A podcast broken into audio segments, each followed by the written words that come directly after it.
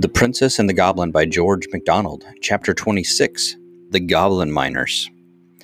That same night, several of the servants were having a chat together before going to bed.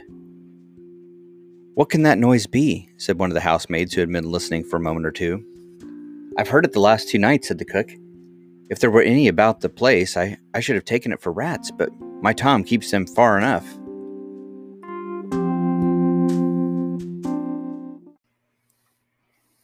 I've heard, though, said the scullery maid, that rats move about in great company sometimes. There may be an army of them invading us. I've heard the noises yesterday and today, too. It'll be grand fun then for my Tom and Mrs. Housekeeper's Bob, said the cook. They'll be friends for once in their lives and fight on the same side. I'll engage Tom and Bob together. We'll put the flight put to flight any number of rats. It seems to me, said the nurse, that the noises are much too loud for that. I've heard them all day, and my princess has asked me several times what they could be. Sometimes they sound like distant thunder, and sometimes like the noises you hear in the mountain from those horrid miners underneath. I shouldn't wonder, said the cook, if it was the miners after all. They may have come on some hole in the mountain through which the noises reach to us. They are always boring and blasting and breaking, you know. As he spoke, there came a great rolling rumble beneath them, and the house quivered. They all started up in a fright and rushing to the hall, found the gentlemen at arms in consternation also. They had sent to wake their captain, who said, from the their description, that it must have been an earthquake, an occurrence which, although very rare in the country, had taken place almost within the century, and then went to bed again, strange to say, and fell fast asleep without once thinking of Curdie, or associating the noises they had heard with what he had told them. He had not believed Curdie, if he had, he would at once have thought of what he had said, and would have taken precautions.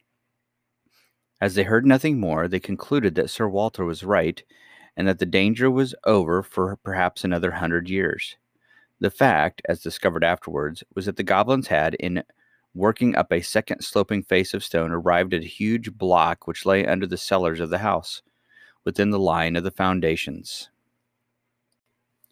It was so round that when they succeeded, after hard work, in dislodging it without blasting, it rolled thundering down the slope with a bounding, jarring roll which shook the foundations of the house. The goblins were themselves dismayed at the noise, for they knew, by careful spying and measuring, that they must now be very near, if not under the king's house, and they feared giving an alarm. They, therefore, remained quiet for a while. When they began to work again, they no doubt thought themselves very fortunate in coming upon a vein of sand which filled a winding fissure in the rock on which the house was built. By scooping this away, they came out in the king's wine cellar. No sooner did they find where they were than they scurried back again like rats into their holes, and running at full speed to the goblin palace, announced their success to the king and queen with shouts of triumph. In a moment, the goblin royal family and the whole goblin people were on their way in hot haste to the king's house, each eager to have a share in the glory of carrying off that same night the Princess Irene. The queen went stumping along in one shoe of stone and one of skin. This could not have been pleasant, and my readers may wonder that, with such skilful workmen about her, she had not yet replaced the shoe carried off by Curdie. As the king, however, had more than one ground of objection to her stone shoes, he had no doubt took advantage of the discovery of her toes and threatened to expose her deformity if she had another made.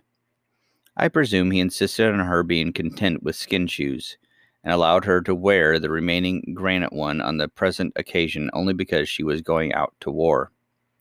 They soon arrived in the king's wine cellar, and regardless of its huge vessels, of which they did not know the use, proceeded at once, but as quietly as they could to force the door that led upwards.